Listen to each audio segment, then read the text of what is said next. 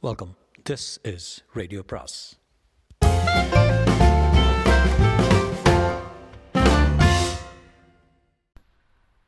அனைவருக்கும் அன்பு வணக்கம். சுஜாதாவின் மற்றொரு சிறுகதை. இதுவும் ஸ்ரீரங்கம் ஸ்டைல் கதை. கதையின் பேர் என் முதல் சினிமா அனுபவம். என் முதல் சினிமா அனுபவம்.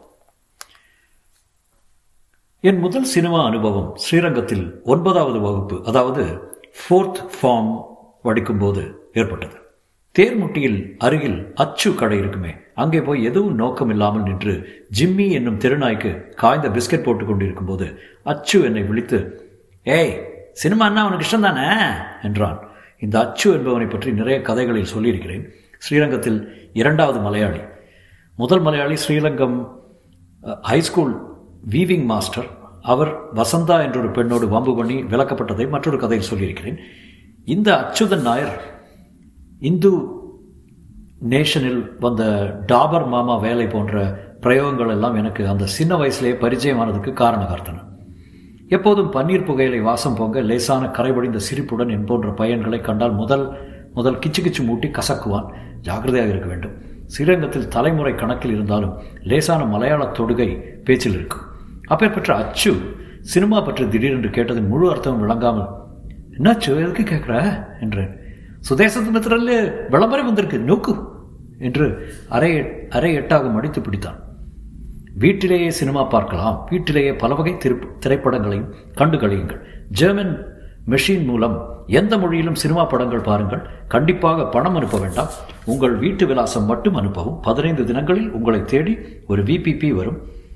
அதற்கு இருபாய் ரூபாய் இருபத்தைந்து செலுத்தி பெற்றுக்கொள்ளுங்கள் திருப்தி இல்லையில் கண்டிப்பாக பணம் வாபஸ். ஒரு ஹாலிவுட் ஃபிலிம் சுருள் இலவசம் என்று போட்டிருந்தது.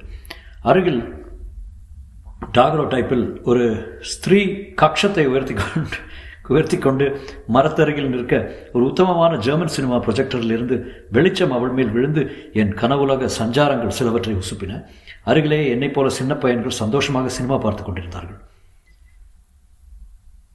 அவனுக்கு அட்ரஸ் மட்டும் எழுதுறது உடனே ப்ரொஜெக்டர் ஒரு சுருளோடு அனுப்புறது. என்ன விலை இருக்கும்? இருபத்தைந்து ரூபாய் என்பது அந்த நாட்கள் பெரிய தொகை. ஒரு பவுன் தங்கத்தின் விலை. அத்தனை காசா? ஒரு ஆளுக்கு ரெண்டனா டிக்கெட் வச்சுக்கோ. ஒரு நாளைக்கு எட்டு பேர் பார்க்க வராதா சினிமைக்கு? ஆ? அதனால இருபத்தஞ்சு நாள் அசலே வந்துடும் சேஷம் தான் லாபம் என்றான் அச்சுதன் நாயர். என்னை பார்த்து நீ தான் இங்கிலீஷ் எழுதுவே? நீயே எழுதி போடு. ஒரு அண்ணன் காரில். பதினைஞ்சு நாள் ப்ரொஜெக்டர் வந்துடுச்சுன்னா யார் பணம் கொடுக்குறதாச்சு கேட்டுக்கோ. ചിത്രവിധി സിനിമാ സംഘം ഒരു സംഘം തുടങ്ങ് അതിൽ சந்தா சேரு நான் ഞാൻ പിന്നെ முதன் முதலாக ஒரு ரூபாய் தர்றேன் என்றான் எனக்கு உற்சாகம் ஏற்பட்டு ரங்கன் கடையில் போய் ஒரு போஸ்ட் கார்டு வாங்கி வந்து dear sir please send me one German make cine projector with bulb and film I undertake to pay rupees twenty five and honour the VPP parcel என்று அதில் கண்டுள்ள வாசகத்தை காப்பி பண்ணி எழுதி தபாலிலும் சேர்த்து விட்டேன் இதனிடையில் ஸ்ரீரங்கம் சினிமா சங்கம் ஆரம்பித்தேன். நொண்டி ராமு நொண்டி ராமு ரெண்டனா தான் கொடுத்தான்.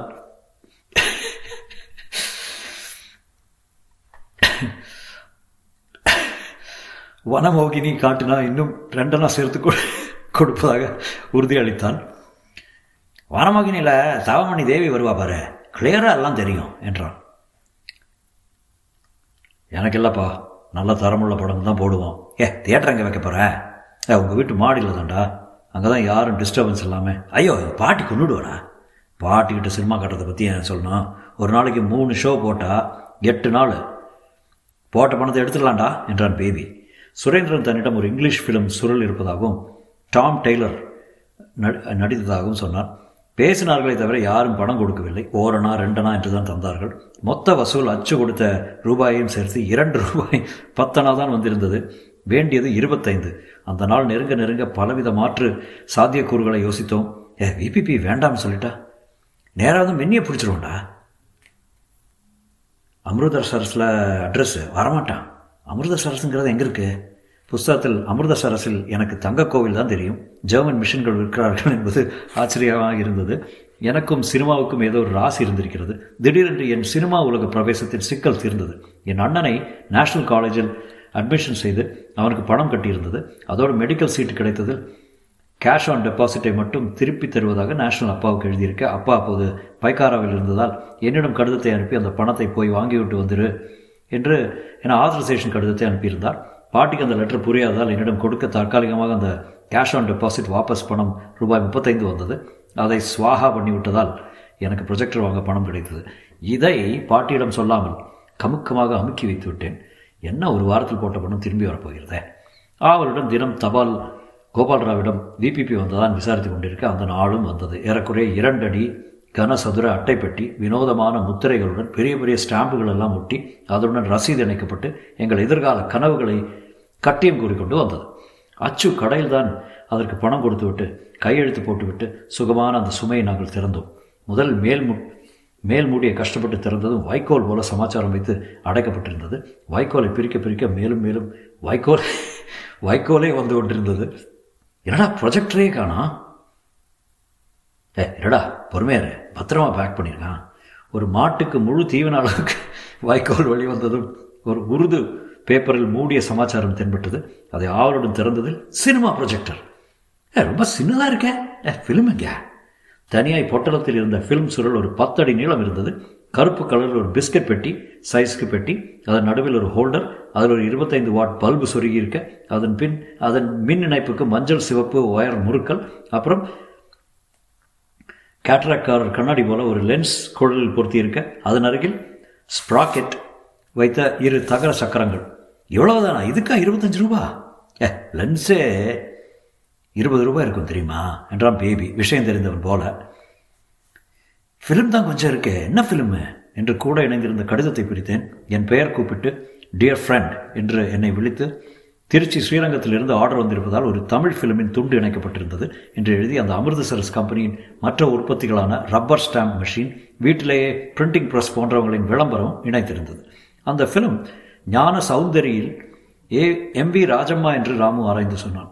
அந்த ஃபிலிமை எப்படி சுருட்டி பொருத்துவது எப்படி ஃபோக்கஸ் போன்ற சமாச்சாரங்கள் செய்வது என்பதெல்லாம் இப்போது இரண்டாம் பட்சமாகிவிட்டது. இதை எந்த வீட்டு மாடியில் கொண்டு போய் முதல் வெள்ளோட்டம் பார்ப்பது என்பது பற்றி பிரச்சனை எழுந்தபோது என் வீடு தான் அதற்கு தோதானது என்று தீர்மானிக்கப்பட்டு எல்லா வைக்கோலையும் மாட்டுக்கு போட்டுவிட்டு அட்டைப்பெட்டிக்குள் ப்ரொஜெக்டரை போட்டுக்கொண்டு மறைத்து அதை நாய்க்குட்டி போல தூக்கி கொண்டு நைஸாக மாடிப்படி வழியாக மேலே செல்லலாம் என்றால் பாட்டி திண்ணையில் உட்கார்ந்து கொண்டு மற்றொரு பாட்டியுடன் தொண்டராடி பொடி ஆழ்வார் சன்னதியில் நடந்த உபன்யாசத்தை பற்றி பேசிக் கொண்டிருந்தார் நான் பாலுவிடம் பெட்டியை கொடுத்துவிட்டு அடுத்த வீடு மாடி வழியாக குதித்து வரும்படி சொல்லிட்டு ஒன்று ரெண்டு பாடப்புத்தகங்களை எடுத்துக்கொண்டு பாட்டி நான் மச்சுக்கு போய் படிக்க போகிறேன் என்று சொல்லிவிட்டு மேலே வந்தோம்.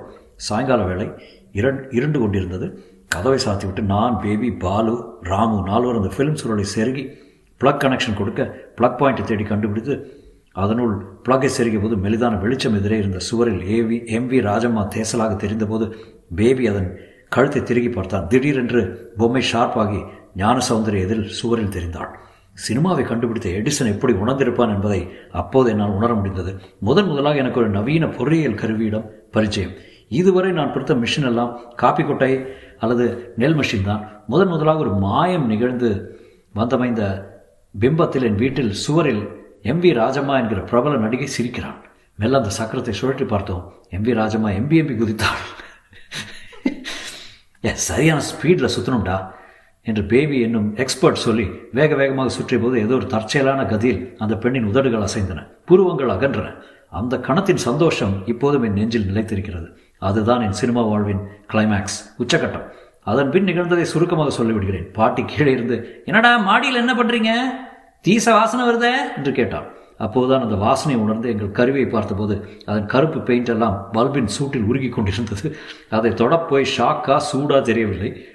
கையை உதறிக்கொண்டேன் அது மட்டும் இல்லாமல் அந்த தகரப்பெட்டியில் சூடு தாங்காமல் அதன் சதுரத்தன்மையை இழக்க சட்டென்று எங்கோ ஷார்ட் ஆகி பல்பிலிருந்து கொஞ்சம் நெருப்பு பொறி பறக்க சின்னதாக வறுப்பது போல சத்தம் கேட்ட அந்த ராஜமா சூழல் பற்றி கொண்டு கற்பூர வாசனையுடன் இருந்தது அதே சமயம் ஃபியூஸ் போய் அந்த வட்டாரத்துக்கே கரண்ட் இல்லாமல் போய்விட்டது. போல் ஃபியூஸ் போயிருக்க வேண்டும். நாங்கள் ஆடுகளுடைய கள்ளர்கள் போல ஓசைப்படாமல் வந்துவிட்டோம். அப்புறம் எஸ்எம்ஐ எஸ்எம்ஐஎஸ் சீக்காரர்களுக்கு சொல்லி அவர்கள் வந்து ஃபியூஸ் மாற்ற ராத்திரி எட்டாகிவிட்டது. இருட்டில் தண்ணீர் கொட்டி அனைத்து பெட்டியின் மிச்சங்களையும் வைத்துக்கொண்டு அச்சுதன் நாயர் கடைக்கு மறுநாள் சென்று அங்கலாய்த்தும் அமிர்தசரர்களுக்கும் புகார் எழுதியதும் அவர்களிடமிருந்து பதில் வராததும் கதைக்கு அப்பாற்பட்ட விஷயங்கள். இன்று ஏறக்குறைய நாற்பத்தி ஐந்து வருஷம் கடந்தபின் அந்த மேஜிக் கணம் என்னுள் மிச்சம் இருக்கிறது எத்தனையோ சினிமா பார்த்து விட்டேன். ப்ரிவியூ தியேட்டர்களில் சரவுண்ட் சவுண்ட் டபுள் பாசிட்டிவ் மூவியாலா என்று சினிமாவின் சகல ஜாலங்களையும் பார்த்துவிட்டேன். அந்த கணத்தின் சந்தோஷம் திரும்பி கிடைக்கவில்லை. சட்டென்று ராஜம்மா உயிர் பெற்று உதட்டை அசைத்த கணம். முற்றும்